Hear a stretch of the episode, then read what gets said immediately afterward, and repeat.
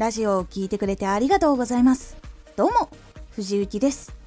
毎日16時、19時、22時に声優だった経験を活かして初心者でも発信上級者になれる情報を発信しています。さて、今回は今からでも見直してみようラジオの内容の作り方ラジオを一つ一つ発信することが決まったら今度は内容を作る時に気をつけたり考えたりすることを見直す。もしくはここで知っていきましょう。今からでも見直してみよう。ラジオの内容の作り方。せっかくしっかりラジオこれを発信するって決めたのに内容を作る時に聞きづらいことにしてしまうとせっかく聞きに来てもらえても聞くのをやめてしまうということにつながってしまうんです。ではラジオの内容を作る時には何を気をつけることが大事なのか。1いつ聞くのか。2一文長くないか。3音は聞きやすいか。この3つが特に大事なポイントになってきます。1いつ聞くのか。投稿されるラジオは寝る時に聞くのか。起きた時に聞くのか。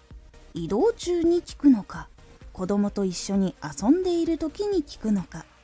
家事の時に聞くのか。など。具体的に考えることで話すトーンやテンションが変わります。寝る時にすごく元気なラジオは届きにくいと思います。はつらつしているっていうのもまた届きにくいと思います。このように具体的に考えることで自然と話をする時のテンションとかを自分でコントロールをする。もしくは自動的に意識的に抑えることができるっていうことができるようになります。やっぱり聞くタイミングと違うテンションにしてしまうとやっぱりリピートはしにくい。もしくは起きてからまた聞こうかなってなることがやっぱり多いのでここはやっぱり気を使ったりするところが大事になってきます。2一文長くないか。ラジオの一文一文は短い方が聞きやすいです。文字で確認できないのでどうしても言葉が理解するのに時間がかかってしまいます。なのでストレスなく聞きやすくするためのコツの一つとして一文の長さは短くした方がいいんです。ついつい熱が入ると長くなってしまうので気をつけてください。そしてちょっとしたポイントなんですが話に入る時もできるだけ頭は短くするとさらに聞きやすくなりやすいです。3音は聞きやすいか。ラジオは音情報になります。声が聞き取りやすくないと楽しいも感動も情報も届かないので聞き取りやすい音量になっているかリップノイズなどが入っていないか言葉は聞きやすいかっていうのを確認して聞きにくいリップノイズが入っていたりとかしたら改善したりするだけでも結構聞きやすくなります。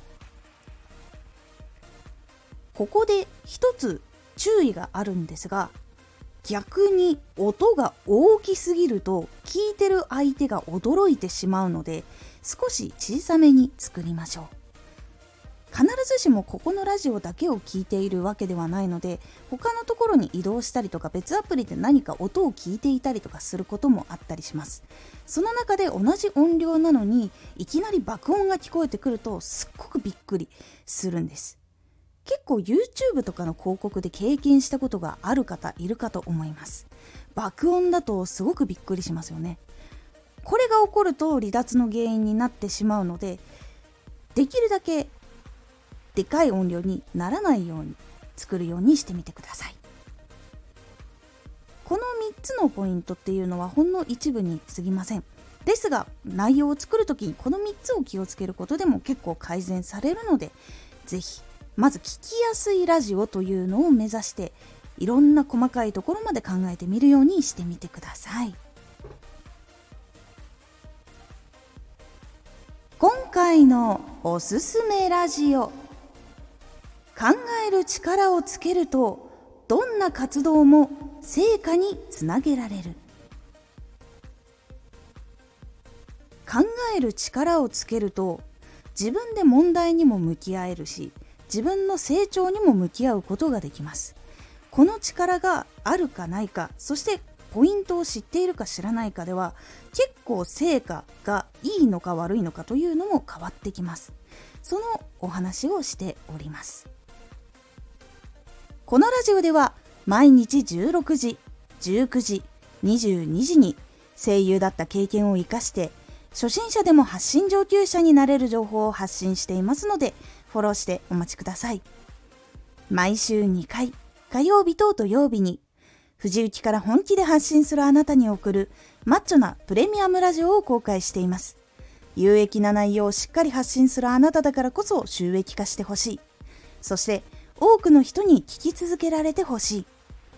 毎週2回火曜日と土曜日。ぜひお聴きください。ツイッターもやってます。ツイッターでは活動している中で気がついたことや役に立ったことをお伝えしています。ぜひこちらもチェックしてみてね。コメントやれた。いつもありがとうございます。ではまた!